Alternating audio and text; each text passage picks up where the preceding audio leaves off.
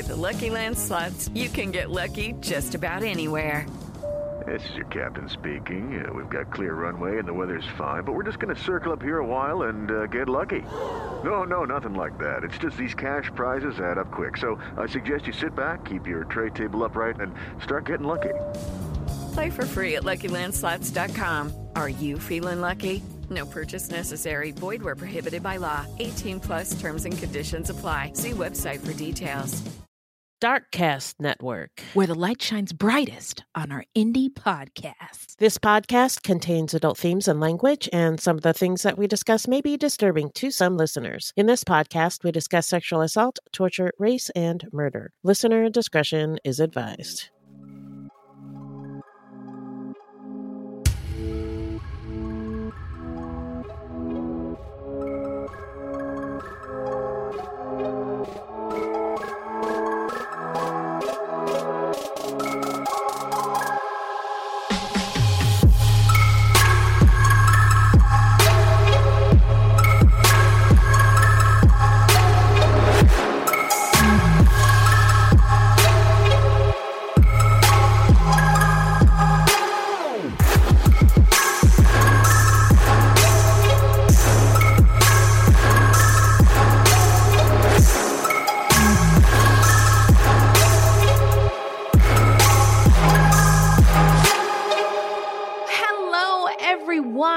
And welcome to Fruit Loops episode 159. Buiti binafi and bienvenidos, bitches. Thank you so much for listening. Fruit Loops is a podcast about true crimes committed by people of color and the victims that we don't hear or know much about. Contrary to popular belief, not all serial killers are straight, cis, able bodied white dudes. What? No, there are many well documented cases of serial killers of color, and Fruit Loops is a podcast all about them. We will take deep dives into the fascinating lives and crimes of serial killers and true crimes committed by people of color and the victims that the media and entertainment commonly leave out because the news is racist. Allegedly. and we are Wendy and Beth. She's Wendy, a black Latinx woman, and I'm Beth, and I just happen to be white. and it's not her fault. We forgive her. We're not journalists, investigators, or psychologists, just a couple of gals interested in true crime. Also, the opinions expressed in this podcast are just that, our opinions. Please send any questions or comments to fruitloopspod at gmail.com or leave us a voicemail at 602 935 6294. Nailed it.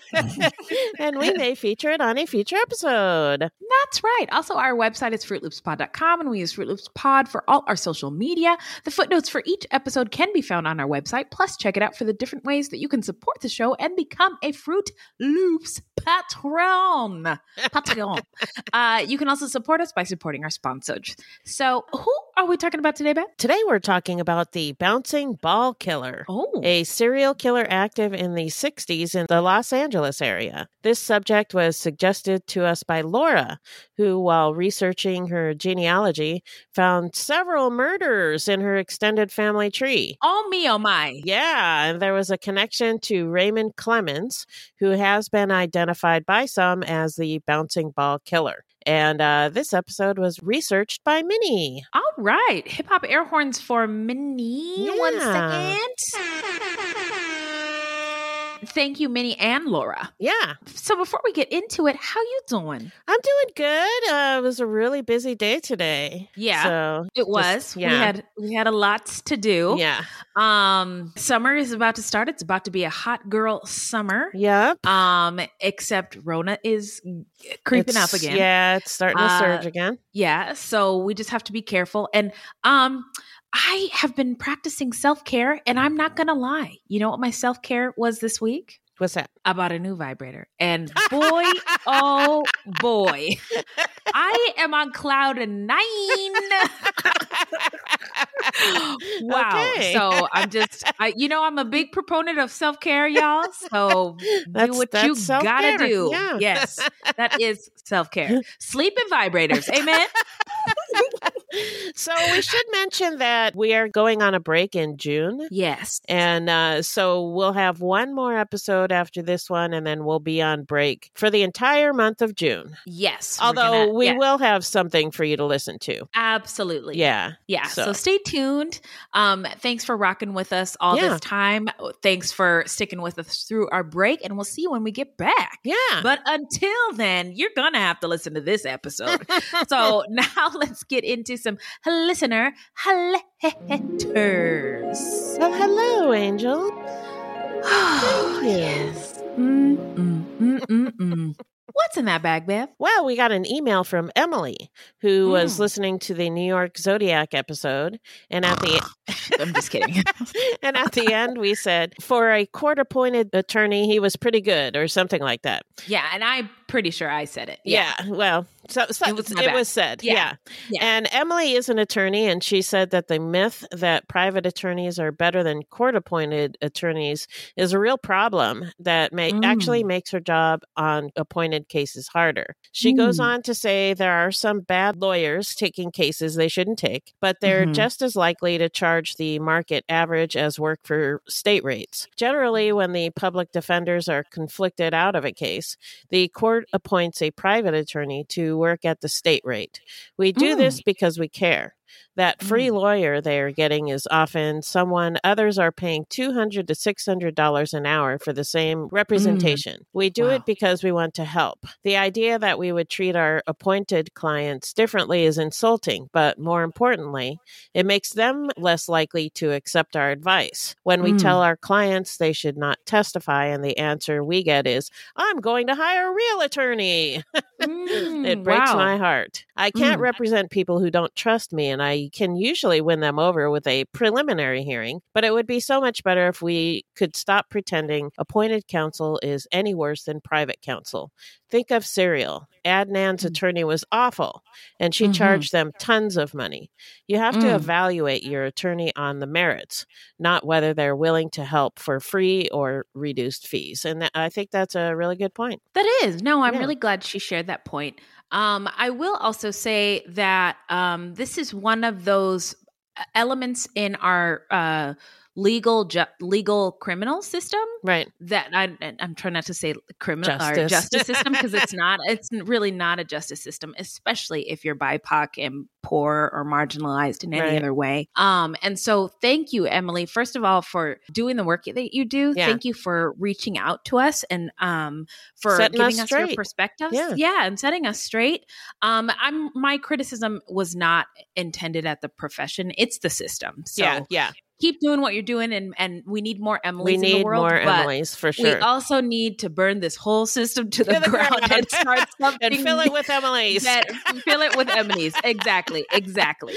Um, so thank you for that, and we welcome more um, discussion. Yeah. You know where to find us: hashtag Fruit Loops Pod or on our discussion group on Facebook. Yeah. So we got a Ko-fi donation, which I forgot about to do last week. So Gabriela, I am sorry. She is also a fan of the Smokes, which we've um, shouted out before on the show, and that's how she found us. oh, cool. Um, and so this is for you, Gabriela. Thank you, Gabriela, Ella, Ella, Ella, eh, eh, eh.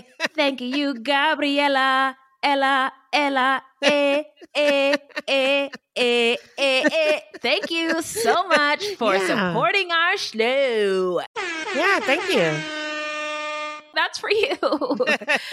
uh, so we're going to take a quick break and then we're going to get into the story when we come back.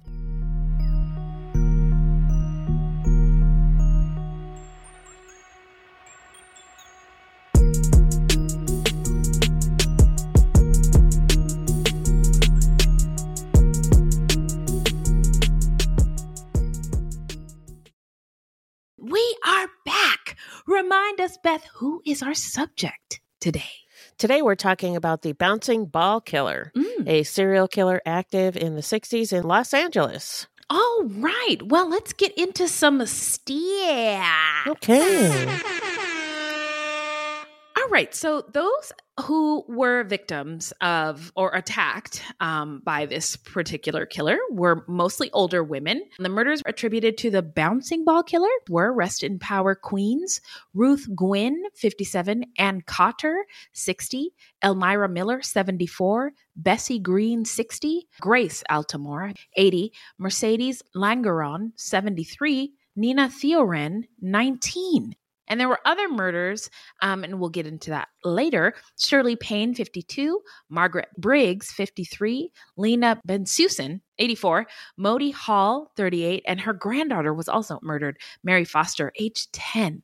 And there's one additional victim, again, we'll get into it later. Magdalena Parra was 49 who survived. So now it's time for the setting. Take us there, Beth. The setting is Los Angeles, California, between 1959 and 1960. And 1960 was the year that Alfred Hitchcock's Psycho came out, Oh. based on the 1959 book, which was inspired by Ed Gein, a white serial killer and one of the more famous ones, who had been apprehended just in 1957, so three years before. Oh, okay. And I wouldn't have known about Ed Gein if it had not been for my friend, the OG of true crime. Uh, look it up. Uh, so, at this time, the police and the public did not have a very good understanding of serial killers. They didn't even call them serial killers yet. So, this concept was absolutely terrifying and led to people creating and telling killer stories, much like ghost stories to scare their friends. I mean, who doesn't like a good scare, amen? Right? Uh, so in 1960, suburbia was becoming disturbia. It's a thief in the night to come and grab you. It's a creep up inside you and consume you. A disease of the mind, it can control you. It's too close for comfort. Oh, oh, oh. Sorry. Good one. Thanks. Thanks, Minnie. so now we have a little story from Minnie. Ooh, she says, I love these. Fun story. Is it fun? Okay.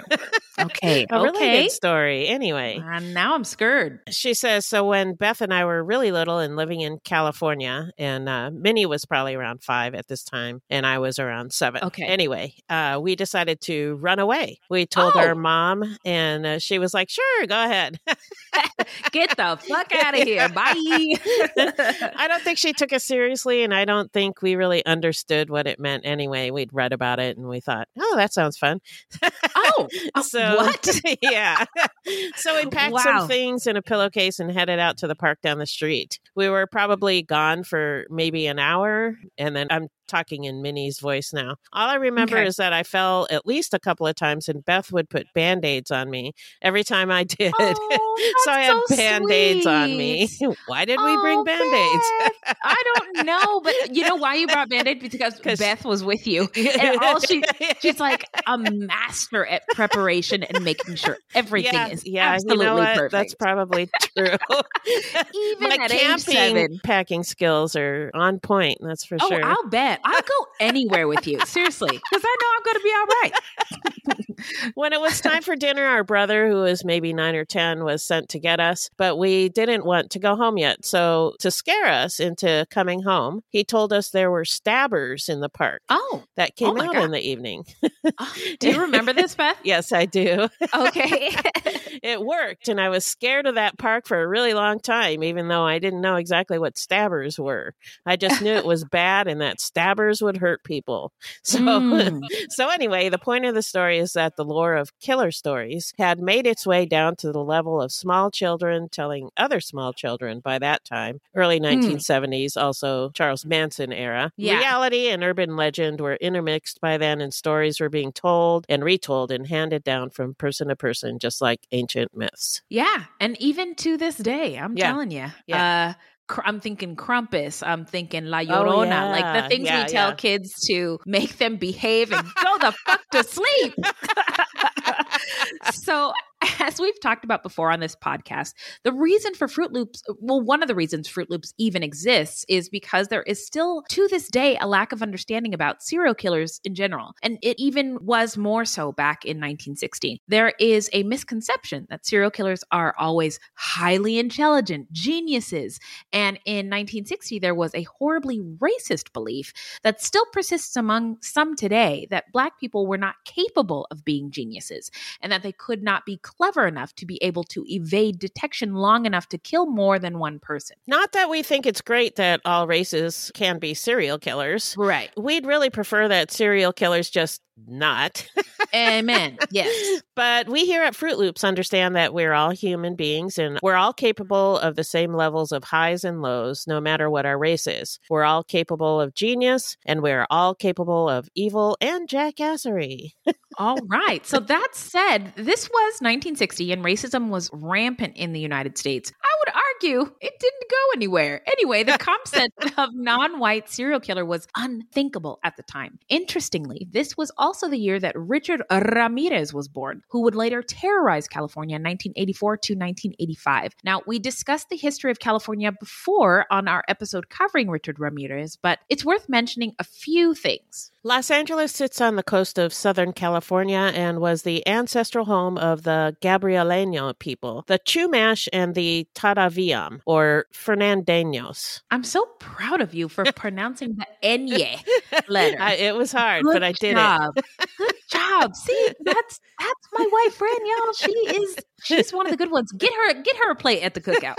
anyway, sadly, in contrast to long romanticized images of early California, the actual experience of native people in the Los Angeles area from the arrival of the Spanish through the 20th century proved to be a nightmare of subjugation, loss, disease, rape, abuse, and death. Today, most traces of Los Angeles's original people from before the arrival of Europeans are gone. In 1781, the early non native settlers in Los Angeles included upwards of two dozen Afro Spanish individuals from the Spanish colonies in California, which was part of New Spain. And Pio Pico, California's last governor under Mexican rule, was of mixed Spanish, Native American, and African ancestry. I remember discussing him in the past, in El Pasado, and being filled with glee. Yeah. That somebody um, of that descent was um, In that in position. the- yeah. in that position and part of the history, and we didn't know it until we talked about it on Fruit Loop. Yeah. So that's what I was excited about. Very but anyway, cool. black people and mixed race individuals did not face legal discrimination until after California was handed over to the United States in 1848. Uh, yeah, a big old fart.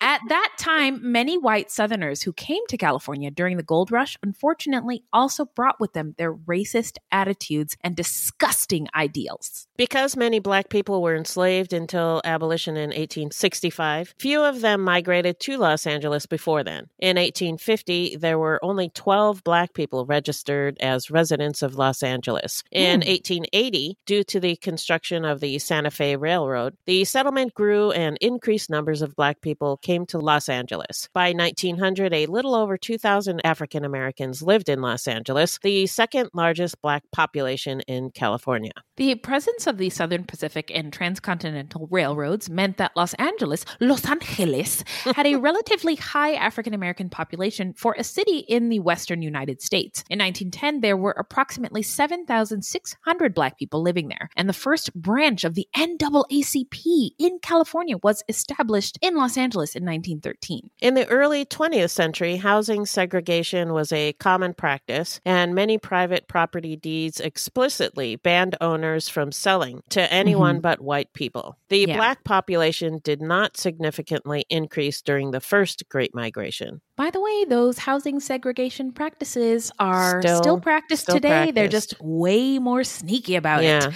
Um, so, from approximately 1920 to 1955, Central Avenue was the heart of the Black community in Los Angeles with active rhythm and blues and jazz music scenes. Central Avenue also had two all Black segregated fire stations because, um, by the way, firemen would not respond to Black homes that were Right. engulfed in flames. In the black community. hmm Fire station number 30 and fire station number 14. Beep, beep, beep.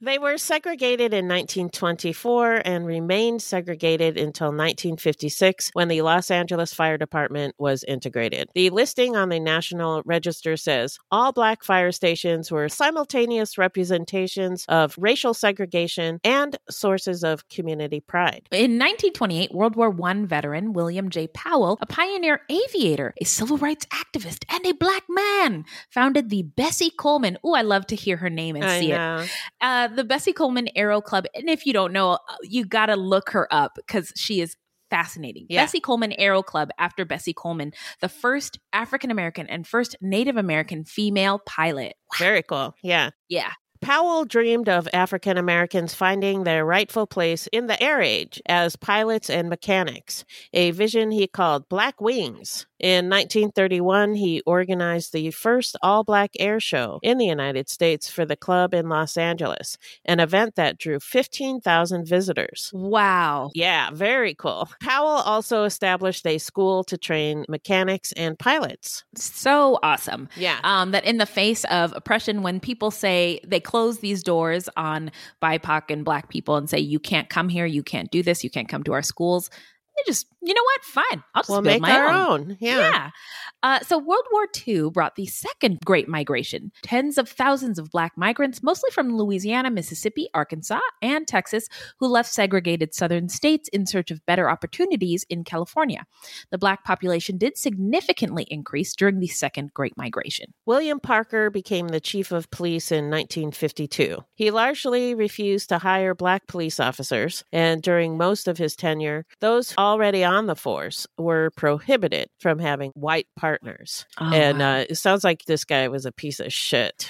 He kind of reminds me of like the LA version of Bull Connor. Bull Connor. Who's Bull Connor? Bull Connor, Eugene Bull Connor was the um, police chief in Alabama, where the in the same city that the four girls were burned, uh, blown oh, up in the church. Yeah. Um, in uh, 1950 something, um, just before the Montgomery bus boycotts. But Wow. he just fiercely defended segregation and abuse of black people just because they were black. Yeah. And that's that's what William Parker reminds me Yeah, of. yeah. It should also be known that there were KKK members and affiliates in law enforcement, within the judiciary, and in Los Angeles society, including doctors, teachers, and bankers. Now, by the time of the bouncing ball killer in 1960, things really had not significantly improved for people of color in Los Angeles. And I just um, th- think of there's images of Los Angeles and around the country at this time where there are white kids hanging out at pools and parks, just having so much fun. And that's the image of Los Angeles that I think that most people think of. But Right. black people were not, Not allowed. allowed. in those spaces Right. um, and the spaces that they were forced to integrate rather than the communities white communities having to integrate they just filled up their pools with dirt and Yeah, concrete that's- rather than having to share awful.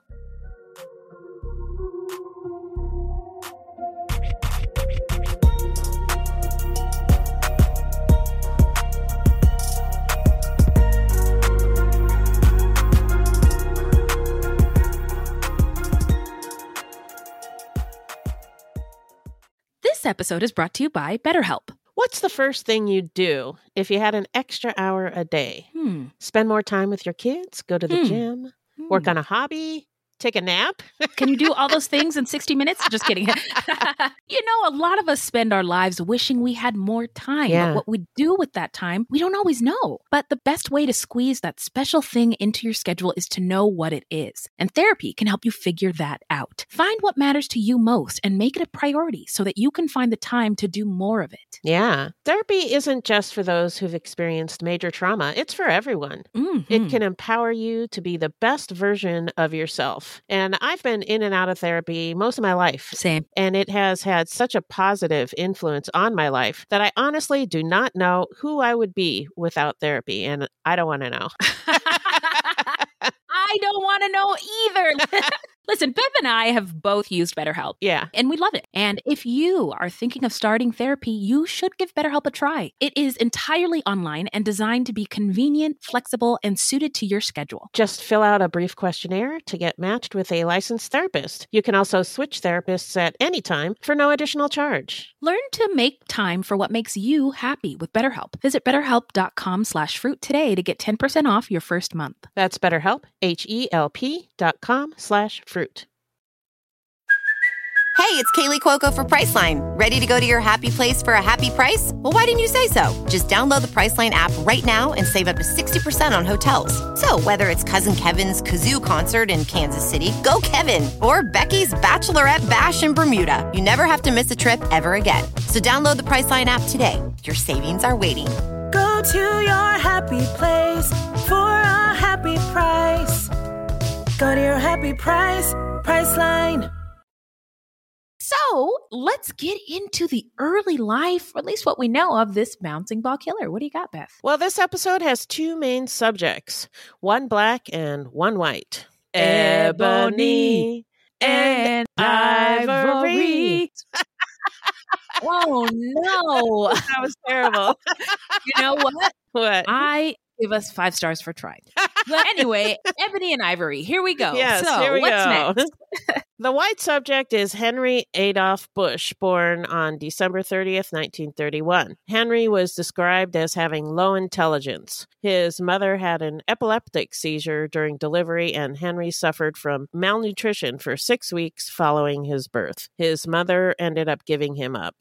Born Charles C. Hutchinson, he spent the first six years of his life being passed around to various foster homes before he was adopted by his much older half sister, May E. Bush, and her husband, Henry. He had a malformed jaw and was also described as having anorexia during his childhood and well into adulthood, which affected his appearance. So he was bullied as a child and shunned as an adult. His adoptive mother later said that Henry had never been normal. What is normal? Really? Yeah. Isn't that great? In a world that's so fucked up. Yeah. Yeah.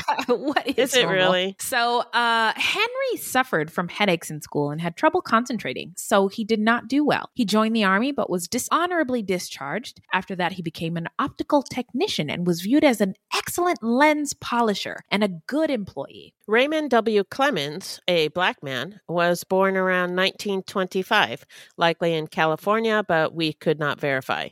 As we've discussed before on this podcast, older records on black folks are often difficult to find, as the record keepers of the times were often white and, well, racism. Yeah, uh, yeah, I could go into that so much. Um, but anyway, we can only guess as to his upbringing, keeping in mind that 1925 is only 60 years after slavery had been abolished, on paper at least in the United States. And many people at the time still did not value non whites as human beings, much less a young black child. And although he was Californian, there was still a lot of um, racial problems for black people in the North and in the West. So don't think that you come away unscathed. Anyway, his childhood was quite likely not stellar. News articles from 1960 often described Raymond as a San Quentin parolee who had served time for rape, burglary, and assault with a deadly weapon, but we couldn't find any details on any of these arrests, nor how long he was in San Quentin, and during which years he was incarcerated there.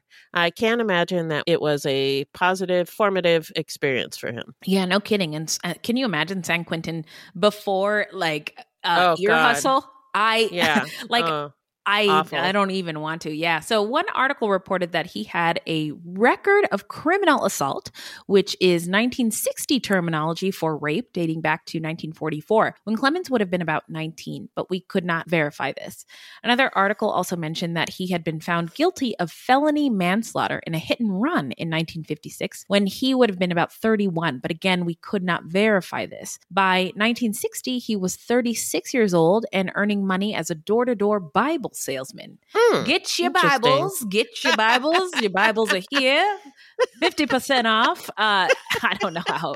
I, in my head, that's how it went. That's So how it we're works. Gonna get, that's how we're gonna get into the timeline. Hit it, Beth. The first attack that was later grouped in with the murders attributed to the bouncing ball killer was on May 28th of 1959. On this night, 57-year-old secretary Ruth Gwynn was walking home when a man jumped out from behind a tree and attacked her, beating her with a plank, Mm. fracturing her skull, and dragging her to a parking lot where he raped her and abused her with a broken wine bottle. When neighbors began to respond to her screams and intervene, he ran away, telling them, quote, It's none of your business, unquote. Ruth lived long enough to tell police what had happened to her, but succumbed to her internal injuries the next day. Neighbors described the attacker as being in his late 20s, 5 foot 5 and about 130 pounds. His race wasn't reported, which is weird. Yeah. 7 years earlier, Ruth had also been attacked and shot in the back by a person who had never been caught. That's Uh, interesting. I feel really bad for for this lady. yeah, yeah, same. Um, and also race not reported Yeah. is so strange. Strange, yeah. It leads me to believe he was white. Or um Ruth was black and Oh. yeah, so they just, you know, yeah, didn't, I don't yeah, know. didn't give those details because Ruth may not have mattered if she was black. Right, right, exactly. On February 10th, 1960, Ann Cotter, a 60 year old nurse, was killed early in the morning as she walked to church at Washington Boulevard and 10th Avenue. On May 2nd, 1960, 74 year old Elmira Miller, described as a semi invalid, was found murdered in her home. On May 13th, 1960, Bessie Green, age 60, was found strangled in her apartment. Newspaper articles from the time say that she was also criminally attacked, which translates to being raped in modern reporting terminology. She was robbed as well. On June 16th, 1960, the movie Psycho was released in theaters across the U.S., and the public was enthralled. It features a famous scene where a woman is stabbed to death in a shower. And Psycho is considered by some to be the first in the slasher film genre. There were queues around the blocks to see the movie in cities all across the U.S. I was just gonna say a little culture corner here. Welcome. Um, black people, by the way, love horror movies, and since the beginning of film, black people have been creating and participating in the genre, but not necessarily given the opportunities or roles in those films. Psycho is considered italicized to be the first slasher film in its genre because it was created by a white man, and other white men saw it, and they said, "Oh, this is important. This is the first one." So yeah so um there were movies created by all black people Mhm. black directors black actors black producers and it's interesting because they called them race films just like Yeah. they called the music back then race music you know Yeah. the black music yeah, but i didn't know that i didn't know that there were these films and I, Oh, I interesting. actually did try to find see if there were some um slasher films before psycho and i couldn't find any um i mean the black films but I, you know i i just did a quick search and i Mhm. i didn't see any uh, Well- are you aware of any Uh, it's called like Ingo or or something like that. There is an all black cast, all black produced horror film, but then I thought about the definition of slasher film. It may have been a horror film, but it may not have been necessarily a, slasher, film. Yeah, So- so, Psycho really isn't a slasher film either, but it's considered like a precursor. And there was one movie before it called Peeping Tom Mhm. about a serial killer, Mhm. uh, only not called a serial killer, Mhm. but it was British. So I think this Ah. was the one, the Psycho was the one in the US. yeah, Uh, the first slasher uh huh. film. But I There's- don't really know because there's probably a lot of black films out there that we don't know about.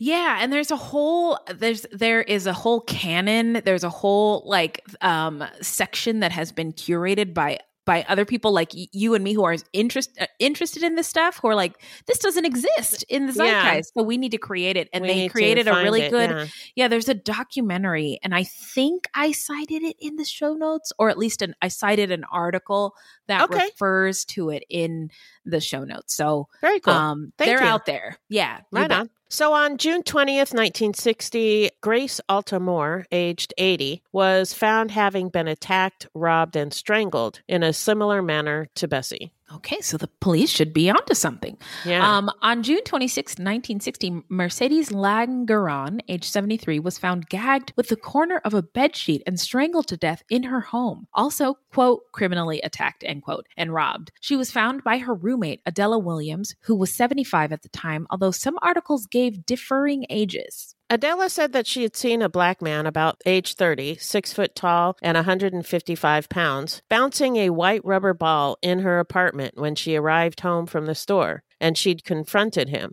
After he left the apartment, she found her roommate dead in the bedroom. What a weird experience. Oh my god, the creepiest. And Yes. and that is probably why this story is so um I don't know, it just it sticks with yeah, you. yeah, Yeah. So it's like a popcorn kernel that sticks in your teeth. This story won't go away. she said, quote, the killer shuffled out of the bedroom, crouching low, bouncing a rubber ball. He looked at me, then without a word, he calmly walked out the front door, still bouncing the ball, his black hair hanging in a tangle over his eyes, unquote. Whew. Creepy. Took my breath away. Yeah. I'm dead. I'm deceased. This is my ghost again. The police assumed that this man was the attacker of the other older women as well and created a composite sketch from Adela's description of him. The composite included a hairstyle that was either naturally straight or had been straightened. It's interesting because the other guy was small. Yeah, Five he was like five. five five. Yeah. Yeah. And this guy is six like foot six foot. six? Yeah, and the the weights were different too. So But Yeah, I okay. don't know. Uh, so back to the hairstyle. This was not an uncommon hairstyle for a black man in the 1960s who, in an effort to hide their natural hair texture and assimilate into white society for their survival, you know, getting jobs and employment and stuff like that, was referred to in the newspapers at the time as gassed hair. Uh, the composite showed hair groomed into a hairstyle popular with Ivy League men at the time. In some articles, he was also described as wearing Ivy League style clothing and or wearing an Ivy League cap with a buckle in the back. And uh, I'm picturing one of those tweed newsboy style caps that looks a bit like a beret with a brim. Yeah, um, it's a really distinct style, which Yeah. you know is uh, I think anybody can close their eyes and, and sort of imagine it. But Imagine it. Yeah. a little culture corner, I think people might not be aware that it is really big in Black culture, um, the Ivy League style, um, and Black history, uh, Black Ivy League culture is a particularly fly style seen and started by Black men at Black Ivy League schools. Um, and this was this came to my mind because it was in the news recently when Ralph Lauren did a collaboration with a Black um, creator named James Jeter, who was a Morehouse man, and um, Ralph Lauren. This was after uh, George Floyd was murdered. Ralph Lauren was like, "Oh my gosh." I didn't know that racism existed. And this black man at his company was like, let me just show you how stylish black people have been since the beginning. And he showed him um, a yearbook from like Morehouse and Spelman. And these black people were dressed in these Ivy League styles. And, I, and Ralph Lauren was like, I had no idea. Um, and so he allowed this man to create something that, um, or recreate something that had been in the black zeitgeist for a long time.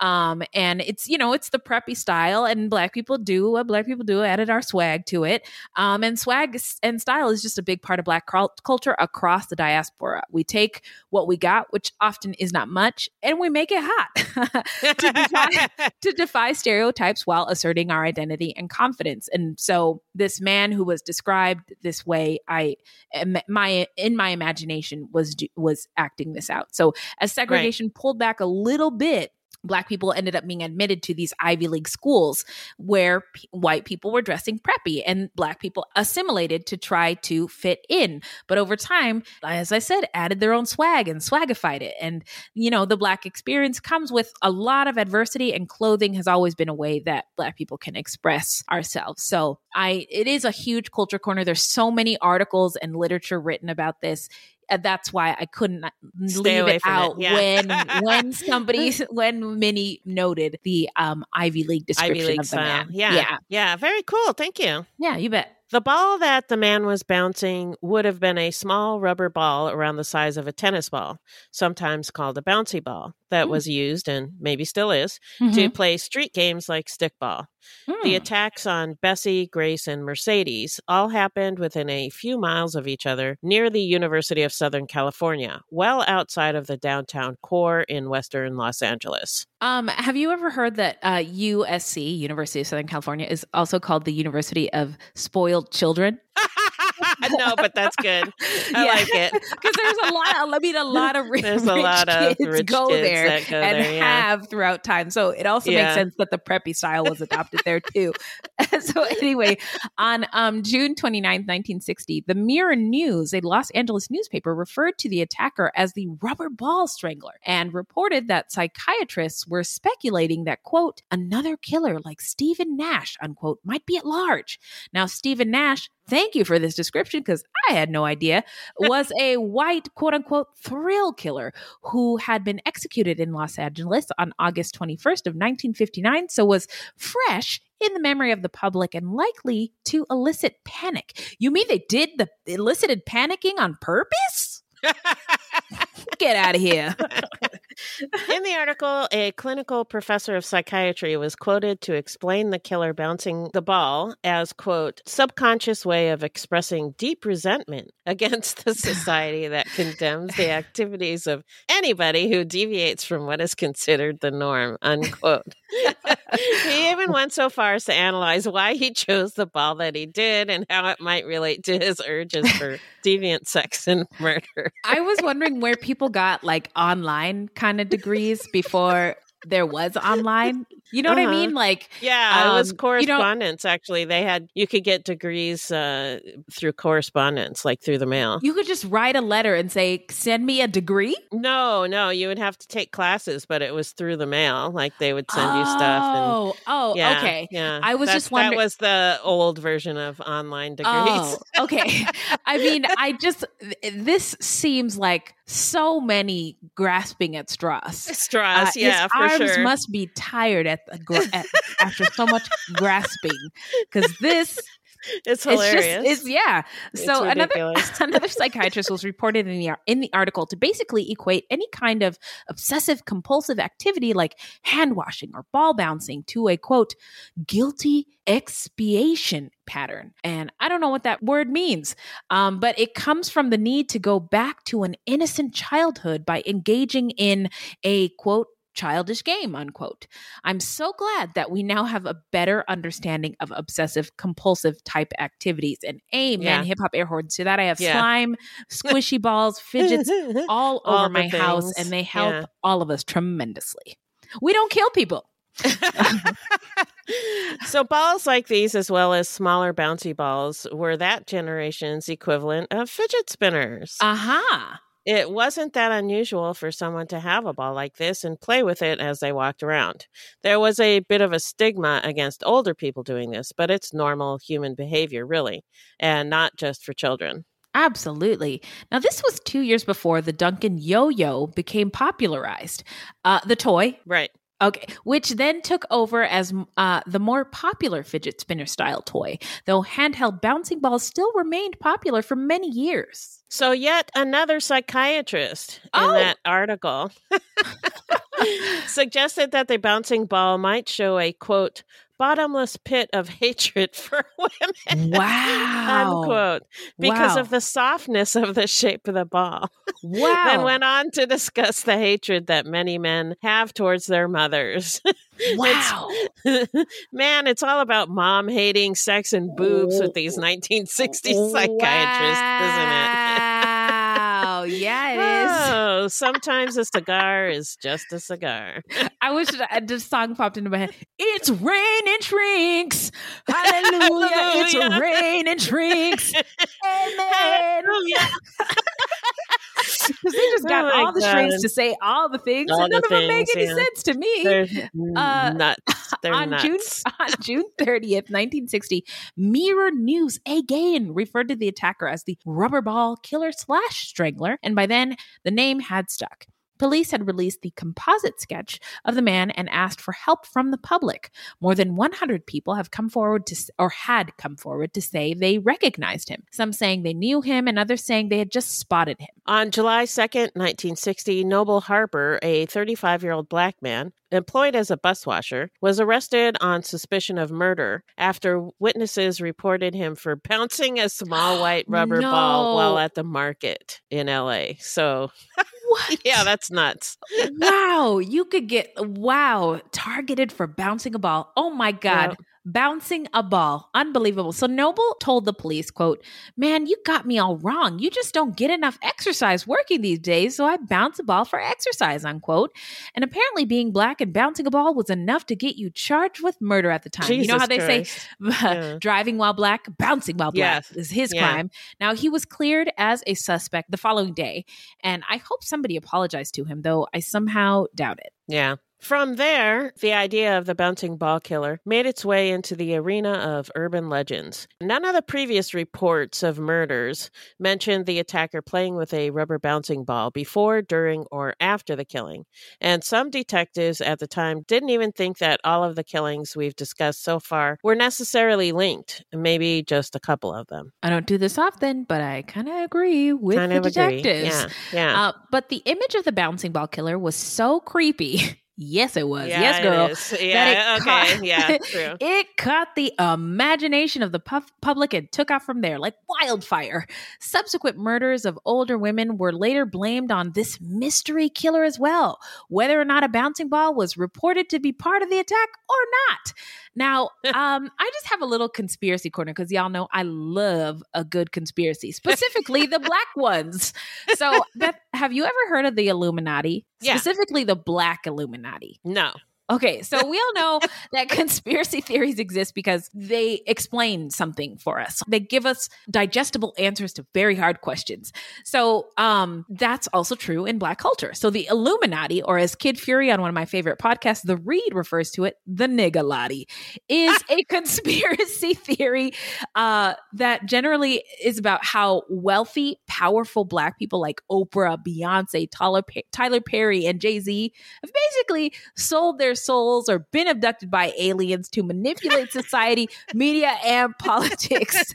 the list is much longer than that, but those are just a handful. So, famously, this is one of my favorite ones, and it's long. There's so much more to it. But famously, Beyonce and Jay Z are central figures to the Black Illuminati lore. So, who run the world? Illuminati. And then Beyonce, she she if you listen to her lyrics, she confirmed because she said, Y'all haters corny with that Illuminati mess. Stalin. and one theory is that Beyonce there's a theory that Beyonce is a robot and that I've heard s- that one. her sister Solange actually carried her children. and there's another that Beyonce's alter ego, Sasha Fierce, is Satan. and f- further, that there, uh, this one is a stretch. I don't buy it, but it's out there in the Black Illuminati lore that there can only be one queen in the Illuminati, which is why Aaliyah had to die. uh, and Beyonce took her place, like at, Mm. at the top. So, Right. um, you know, and and one conclusion that I thought was really interesting in Black conversation about these theories, which are you know fun. Um, I'm not gonna lie, is that in particular with what with Black people in general, just because of our history in this country, but with Black women also, like Beyonce and Oprah, it's hard to believe that these women could become so successful on their own merit. So there has to be another explanation There has for to it. be another Yeah. reason. Yeah. Yeah. And so this has gone off the rails, but I just wanted to talk about the niggalati with my fruities out there. Uh, Interesting. so anyway,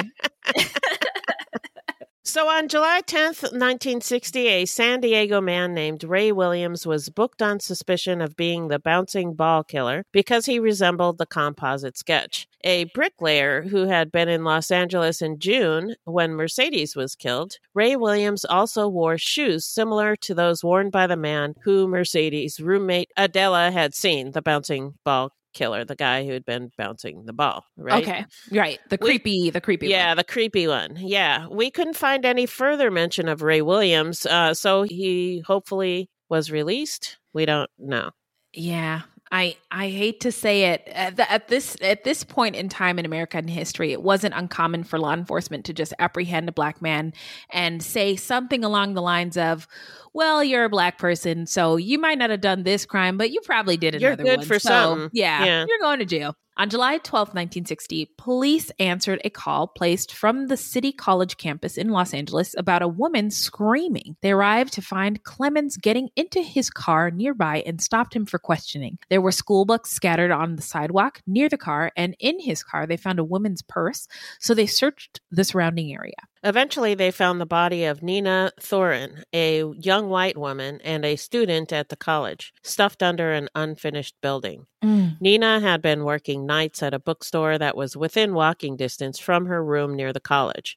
She would often study at the bookstore after it closed in the evening and then would walk home from there. Wow, you can't even you can't even just walk walk, Walk alone. home, Yeah. Um, so now we're going to get into the investigation and the arrest. So while in police custody, Clemens confessed to the murder and described the event. Apparently, Clemens had noticed Nina, who he described as a pretty brunette, walking down the street and offered her a ride home. She had initially refused, but he persisted and she finally agreed to get into the car. He drove her near the campus and parked, then tried to make advances towards her. He insisted that he didn't rape her, and the autopsy actually confirmed this. He hmm. said that he did try to make a move to kiss her, but she ran, so he pursued. He said that he grabbed her, overpowered her, and pulled off her pants and underwear, but she was screaming so much that he ended up strangling her with her red capri pants in order to quiet her. So he may not have raped her, but he was going to, yeah. I think. Yeah, I think Yeah. s- yeah. Um so he also said that at one point after she got in the car, she made a comment about him being the bouncing ball killer and he said, quote, "Sure, I'm the bouncing ball killer. Look in the glove compartment. The ball is there." unquote. Oh my god. I'm Yeah, sure I'd have made a best size hole in the door. Ooh, yeah. I- just closed my eyes and imagined a Kool Aid guy named Beth, yeah, running through the car. Running through the car Uh, down the street. Whew, wow. No, There that is that is really cre- I just I just imagine that statement must have been in a lot of newspapers. Um, Yeah. There was no report of a ball actually being found in his glove box. Sounds more like he was just making a flippant remark. It was reported that the bouncing ball murder stopped when Clemens was arrested, but after police administered a lie detector test, they concluded that he didn't have guilty knowledge of the other murders. So he wasn't linked to or booked for them, just for the attack and murder of Nina. What about the other ones? So keep in mind, though, that lie detector tests are now considered bullshit. The concept of lie detection has had an interesting history. Earlier societies, and some still today, mainly use torture to extract quote unquote truth.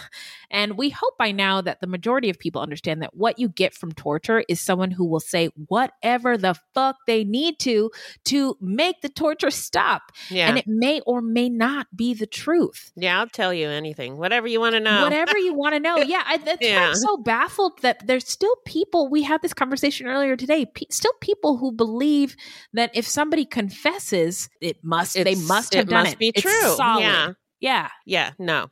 yeah. There were several different early devices for scientific lie detection beginning in 1895.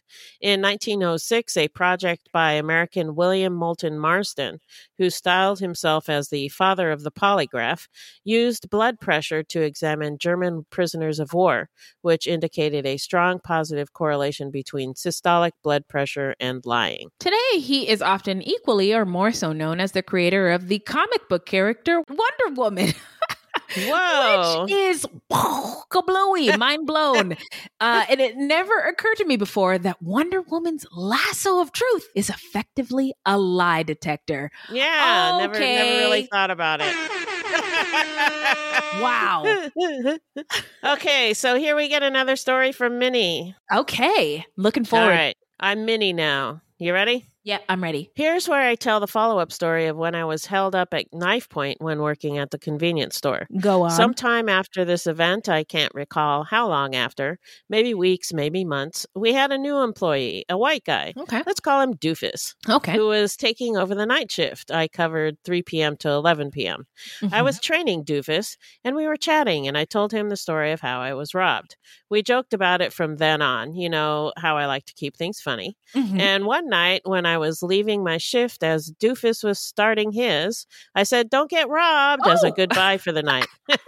I wasn't supposed to be working for the next couple of days, so I was surprised when the manager called me the next day.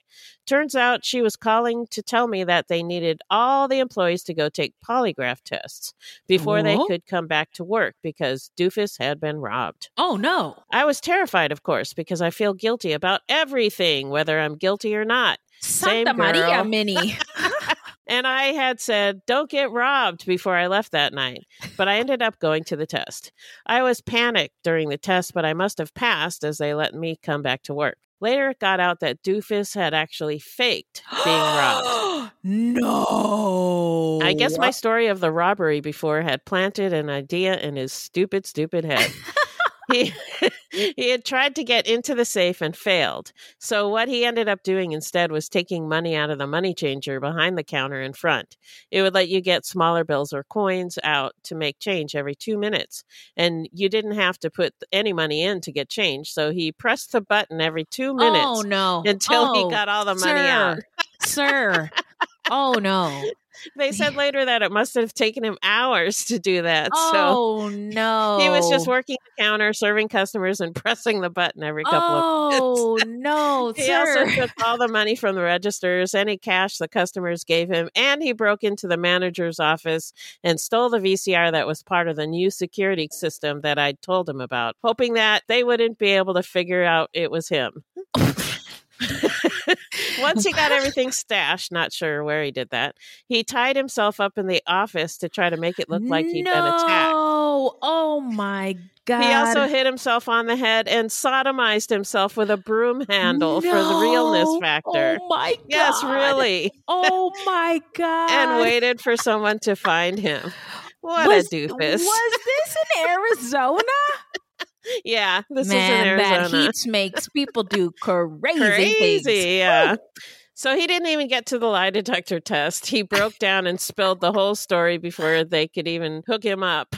Oh no. I don't think you can say the lie detector test worked, except that threatening to make him take one did scare the truth out of him. Kind of like a lasso of truth, I guess. I, I guess so. And you know what? I I wonder if perhaps that is the motivation behind continuing to offer them is that um just the idea of offering the idea. might yeah, I know that they that the police will ask people to take lie detector tests, and if they don't, if they refuse to take it, then they become a their suspect. refusal is suspicious. Yes. Yes. Yeah. Thank you, OG. And thank you, Minnie. Oh my Yeah, what a God. wow. Sodomizing I- yourself. oh my I- god, I just I I can't. I mean, I can't. uh I was going to get into like the sick things that I watch on the internet and I have seen scenes like this Oh geez. in porns. Um I love porn. Um and uh anyway, uh you know, it uh it's uh wow. I just I don't have any words and I also uh now I feel like you know more about me than you did before. Anyway, despite claims and about many too, uh, despite claims by advocates that polygraph tests are between 80 to 90% accurate, who in their right mind would believe that? The National Research Council has found no evidence of its effectiveness. The American Psychological Association states, quote, most psychologists agree that there is little evidence that polygraph tests can accurately detect lies, unquote. Nobody can detect lies, can they? I mean, No. you can you can have a feeling, but nothing yeah, is certain. No, n- nothing is certain. Yeah. The polygraph failed to catch Gary Ridgway, the Green River killer. Another suspect allegedly failed a lie detector test, whereas Ridgway passed. Oh, Ridgway confessed almost 20 years later when confronted with DNA evidence. Wow. 20 years later. Yeah. Wow. So in Wichita, Kansas in 1986, Bill Wegerle was suspected of murdering his wife, Vicki Wegerle, because he failed two polygraph tests. In March of 2004, evidence surfaced connecting her death to the serial killer known as BTK. And in 2005, DNA evidence confirmed that Dennis Rader, aka BTK, killed Vicki, exonerating Bill Wegerle. But God, he had been in prison. He was just a suspect. oh, he wasn't. Yeah, he wasn't uh doesn't look like he was uh in prison or anything. but Okay. Okay. He was suspected, which can be really bad. I Yeah. mean, people stop talking to you. Mhm, Um, you mhm. could lose your job. You know, all kinds of stuff can happen yeah, and if, when if you're the- a murder suspect. You know, Right, right. And if you are, um, you know, unfortunate enough to get wrapped up in a prosecutor's mind as the guilty Yeah. party, Yeah. then you're you're fucked until. and not only that, but his wife died. You Yeah. know? yes, It's horrible. Yes, thank you, Beth. Yeah. So let's just put it out there. Maybe Raymond Clemens was a serial killer and was able to pass the lie detector test. Maybe the killing stopped when he was arrested because he was, in fact, the killer. Or maybe he only killed Nina, whereas another person or persons was responsible for the other killings. Or maybe the killings didn't stop. They didn't. It was the '60s, y'all.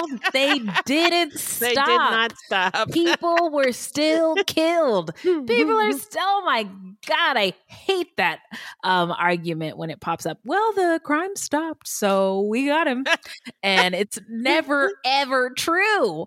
Um, at least in my eyes. Anyway, I, I'm just a gal interested in true crime, so I don't know anything. But anyway, after after Clemens was cleared by the lie detector of being the bouncing ball killer, public fear of this killer continued to grow, and additional murders were later linked in the public mind to this boogeyman. On September 4th, 1960, Henry Adolph Busch went to his adoptive mother's apartment, but she was not there. Busch then spoke with 52 year old Shirley Payne, who lived in the apartment above, and invited her to go see the movie Psycho with him at the local theater. After the movie, Busch invited her back to his apartment where they drank beer and, according to Busch, had sex.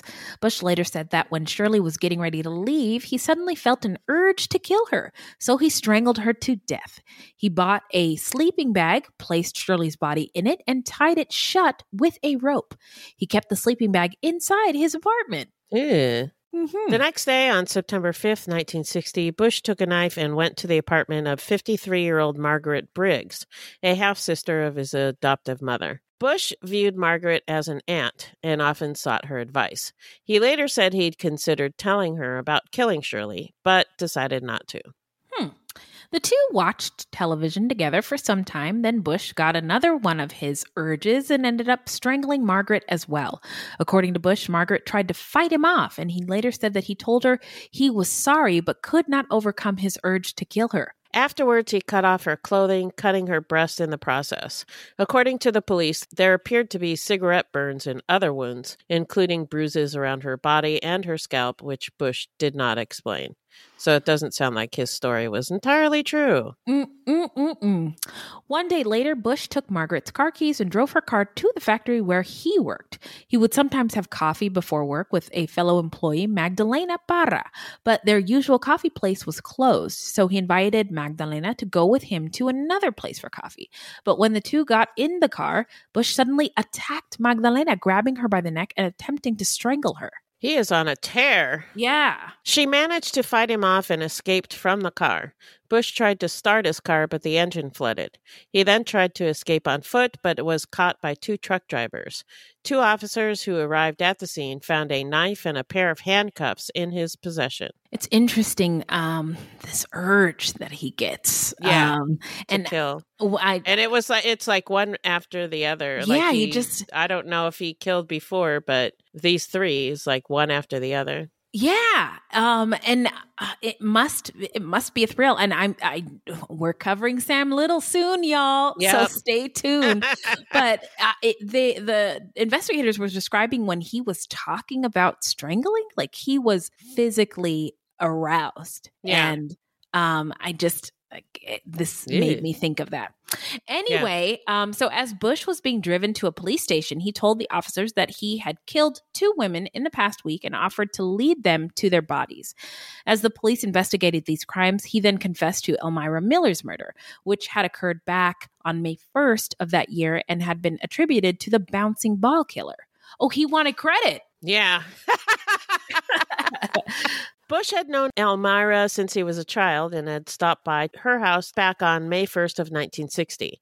They talked and watched television together. Sounds like TV is a A big precursor deal. to yeah. to these murders. Somebody get them a Nielsen box. Somebody take this TV away. yeah. But as Busch got up to leave, he saw Elmira standing with her back to him, felt an urge to kill her, and strangled her to death. To avoid drawing suspicion, he had pulled Miller's clothing over her hips and tore her underclothing to make the murder appear to be sexually motivated. Miller's body had been found by her visiting doctor the next day. When asked about his motive, he told police, quote, I get very strong urges to kill. What reason does anyone have for strangling anybody? Unquote. Fair point, I guess. You know what? I wouldn't even engage this man in further conversation. I'm out. You Like, don't have to worry about me. You ain't got to worry about me. Show enough, I am out of here. Uh, so now we're going to get into the trial. So Henry Adolph Busch was convicted of killing Margaret Briggs, Shirley Payne, and Elmira Miller. Elmira had originally been lumped in with the bouncing ball killer murders. So legend later grew up around Busch being the bouncing ball killer. But being very much a white man, he did not match that description. And I'm trying to think. Five foot, what? No, six foot six, Six foot tall. six foot and black. And he was wearing Ivy League, League clothing. That's right. Um, being the bouncing ball killer. right. This does not resemble Henry Adolph Busch in any way, shape, or form. Nuh-uh. Yeah. Nope. No. He did not match the description, as we said, of the only man who was actually witnessed bouncing a ball after a murder. He denied murdering anyone other than the three he was convicted of, though it's possible he did commit more than he confessed to. He did say at his trial that his urge to kill started when he killed a prisoner of war entrusted to his care while in the military. He said he would normally control these urges and knew that it was wrong. He further said that had he been successful in killing Magdalena, he probably would have continued to satisfy his urge to kill. Mm. So he at one point claimed to have been inspired to kill by seeing the movie Psycho. But since his first known victim, Elmira, was murdered before the release of that movie to theaters on June 16th, 1960, I'm calling shenanigans on that one. um, now, this is Minnie speaking. I suspect that uh, he purposefully brought Shirley to see Psycho because he wanted the added enjoyment of watching her react in fear and disgust to the events of the movie. And I think he had very likely seen the movie already and knew it might scare Shirley to see it, which gave him an added element of excitement to his murder of her. I think uh, Minnie's probably onto something with that. I Yeah. think so too. I think so too. Yeah. Again, Minnie and Beth, y'all are woo, hell of a hell of a duo. Raymond Clemens stood trial for the murder of Nina Thorin and no one else. He was arraigned on July 13th, 1960, for the single murder charge after undergoing a four hour lie detector test. He had a preliminary hearing on July 19th, 1960, after which his trial date was initially set for August 2nd, 1960, but later postponed to August 3rd, 1960. By this time, he was no longer considered to be the bouncing ball killer. He was convicted on November 16, 1960, of first degree murder for killing Nina and was sentenced to life imprisonment, though early release was not ruled out. At the time, those given life sentences in Los Angeles would be eligible for parole after serving 12 years. No one named as the bouncing ball killer has ever been caught or stood trial. There was only one single murder at the time where a man bouncing a rubber ball was seen, yet the legend lives on. On September 6, 1960, the Los Angeles Mirror reported that 84 year old Lena Ben Susan had died from injuries after having been attacked by a man whose description fit that of the rubber ball strangler. In the article, they also mentioned a similar attack on Modi Hall, age 38, and her granddaughter, Mary Foster, age 10, on August 18th. The two had been struck by a blunt instrument while they slept. Lena had also been struck on the head, though there wasn't any mention of anyone being strangled or criminally attacked, so it doesn't seem like this was the bouncing ball killer. A boarder who lived with Mary and Modi claimed, though, to have heard sounds of a bouncing ball when he was woken by the victim's cries. The public had become fascinated with the concept of the bouncing ball killer. It is fascinating. Yeah. Uh, the legend was later told and retold, changing as it went. One version from the late 1960s, told by William Covington, described a bouncing ball man, a clean cut black man who would, if a child left their window open, quote, invite kids to come out and play ball. Some kids recognized the sound of a bouncing ball and looked out their open windows. The kids who agreed to play would climb out of their bedroom window, follow the culprit away, and supposedly were strangled to death. Oh, Unquote. geez. yeah. Yeah. Night night, kiddos.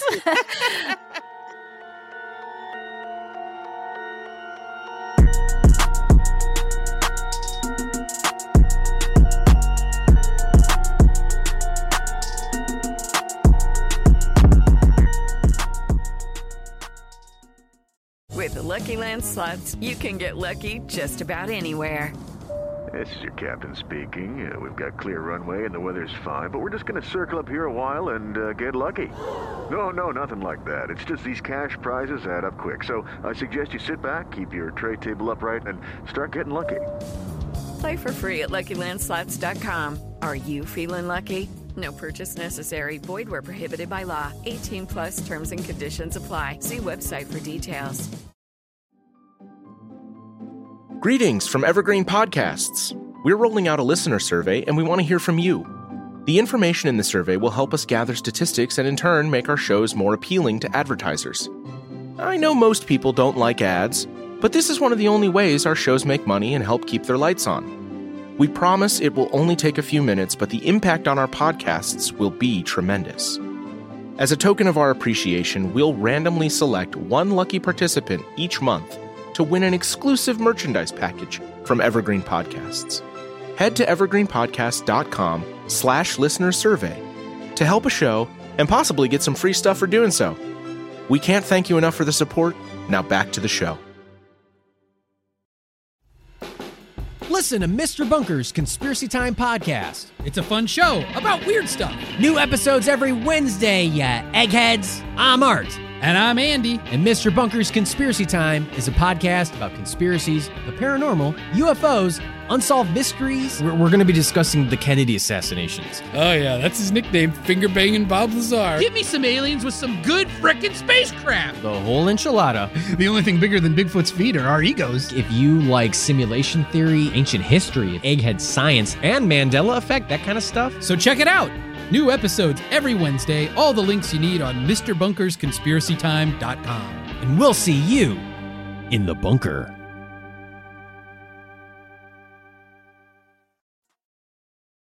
uh, so now we're going to get into where are they now? Tell us, Beth. Henry Adolph Busch was executed at San Quentin Prison on June 6, 1962, for the murders of Margaret Briggs, Shirley Payne, and Elmira Miller.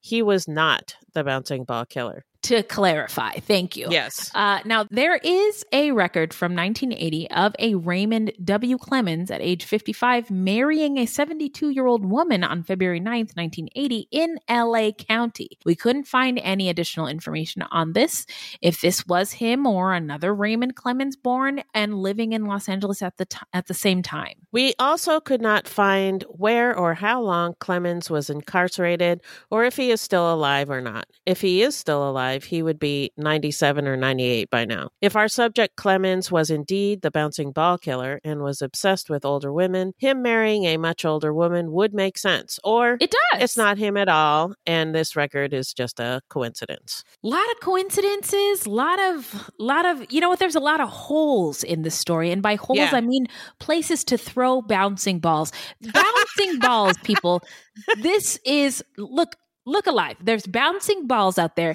be careful because it's crazy out there now we're going to get into our takes what do you got beth So I think this is one of the only few true mysteries we've covered. yeah couldn't agree more Yeah. Was the bouncing ball killer ever found? was it Clemens? And if not, who was he? Mhm. Um, Busch's victims were all older women, so and so were the bouncing ball killers.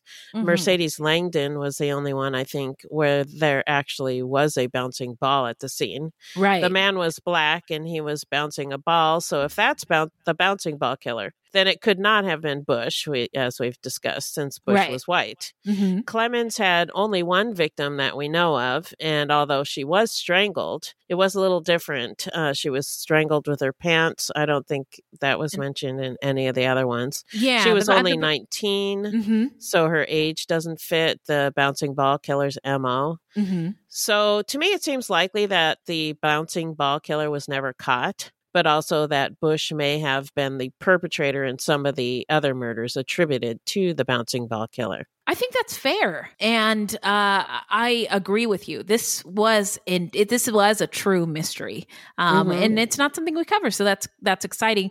This was also one that, uh, uh, thank goodness for our fruity who told us about this case. Yeah. um, Never heard of it. Never heard of it, and B, it's gonna haunt my nightmares for a long time. uh, and it seems uh, to me also that he was never caught. And uh, I this came up because I've been um, re-listening to some new interpretation of, of the Atlanta child murders documentaries Oh, right. on Right. uh, HBO has a you know HBO has a podcast for every show, so they have a new Yeah. podcast. And so anyway, the uh, there was somebody who said if you don't know who it is, then you also don't know who it's not Right. which is why the mystery continues and Yeah.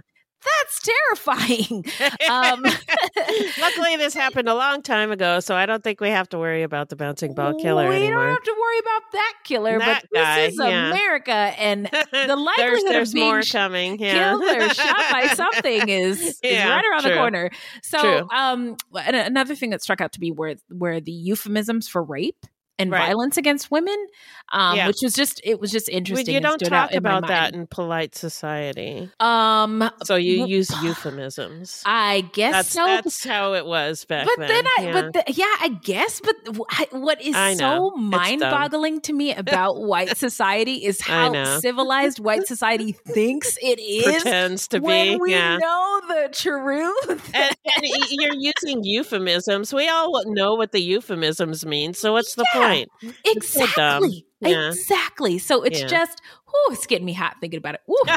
Uh, so anyway, that those those were those were my takeaways. So anything else? All right. Nope, that's it. All right, well, let's get into how not to get murdered. So, if you love true crime and you don't want to die, here's a tip for you.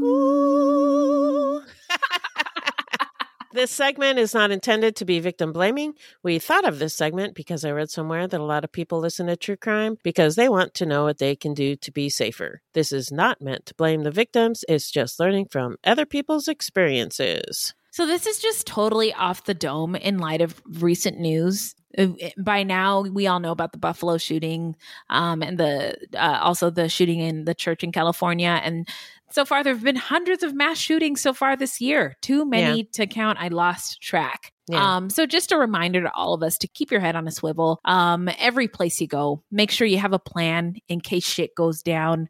Um, do drills in your head. I, I, I know I often play in my mind, what would I do if there was an, a zombie apocalypse? But now it's changed to what would I do if there was a sh- an active shooter? And- yeah. Um, and discuss these things with your loved ones. We have to have conversations about it. It's the only way to to, to sort of um, be ready.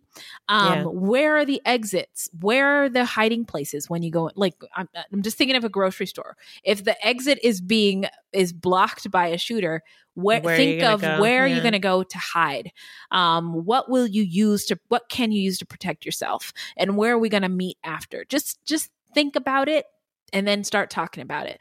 Um, I usually tell my kids when we go to places, don't ask me for anything, don't look at anything, and don't touch anything. All right, let's go. But now I say, you stay close to me. The code word is blah, blah, blah. And if we get separated, we meet here. So just get, getting used to changing the conversation so we can all be, Yeah. be safer and more aware. And that's all I got. Head on a swivel. All right. And that's it. Well, thank you. Thank you. All right. So now let's get into the shout out portion of our show where we shout out any content by or about any people of color, LGBTQ folks, or any other marginalized groups, um, or any true crime goodies. And um, this is kind of a both. Oh, cool. This is a podcast called Cool People Who Did Cool Stuff. Right and on. it's a podcast by a trans woman who talks about the oppression and the horrible like, crimes and hu- crimes against humanity committed throughout history and the dope people who fought against it. So it's wherever you get your podcasts. What nice. Subscribed. Hello. So I wanted to shout out this is a true crime goodie. Mhm. It's a podcast called True Crime Binge. Oh, yay. Yeah. So, uh, host Bob Ruff invites other true crime content creators on the show each week to share their origin stories, break down cases they've covered, and give you a little taste of their podcasts. And uh, we talked to him this morning. We did. And it was such an honor. And, and it was um, really fun. yeah and uh yeah so ch- that is that is a great podcast and um he's had some really fantastic guests include including al and jason flom from wrongful conviction convictions and maggie freleng and just um uh, across the whole spectrum of this yeah. big wide genre that we inhabit so Yeah. yes So, check it out. check it out. So that is um, two podcasts: uh, "Cool People Who Did Cool Stuff" and "True Crime Binge," wherever you get your podcasts. Boy, oh boy, that's it for today, y'all. But in the meantime, Beth, where can the people find us? Our website is fruitloopspod.com, and we use Fruit Loops Pod for all of our social media. Join our discussion group on Facebook at Fruit Loops Pod Discussion. If you want to support the show, you can send us a donation on the Cash App. Just Google Fruit Loops Pod Cash App, or you can become a monthly patron through Patreon. This will help us pay for things like our website and pod hosting. There's no minimum and no commitment. Even a dollar would help. And as always, we have merch for sale on our website. Oh, yes. Now, this is a weekly podcast, and new episodes drop every Thursday. So until next time, look alive, y'all. It's crazy out there.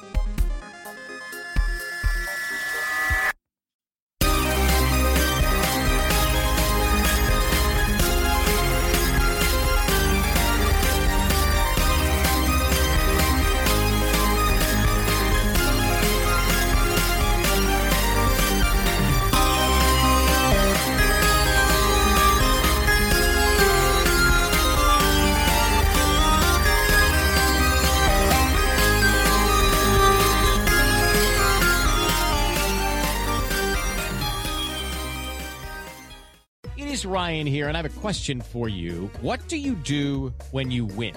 Like, are you a fist pumper? A woohooer, a hand clapper, a high fiver. I kind of like the high five, but if you want to hone in on those winning moves, check out Chumba Casino. At chumbacasino.com, choose from hundreds of social casino style games for your chance to redeem serious cash prizes. There are new game releases weekly, plus free daily bonuses. So don't wait. Start having the most fun ever at chumbacasino.com. No purchase necessary. Group. Void were prohibited by law. See terms and conditions. 18 plus. Hello, this is Gary Chahot welcoming you to check out the French History Podcast. Our main show covers the history of France from the first humans until present. If you liked Mike Duncan's The History of Rome and wanted a similar program covering the land of beauty, culture, and love, we are exactly that. We also host world renowned scholars who have delivered guest episodes on their specialties, including 18th century pirates, revolutionary booksellers in 20th century Paris, the special friendship between the Marquis de Lafayette and Thomas Jefferson, and numerous others. Learn what you love and listen to the French History Podcast today.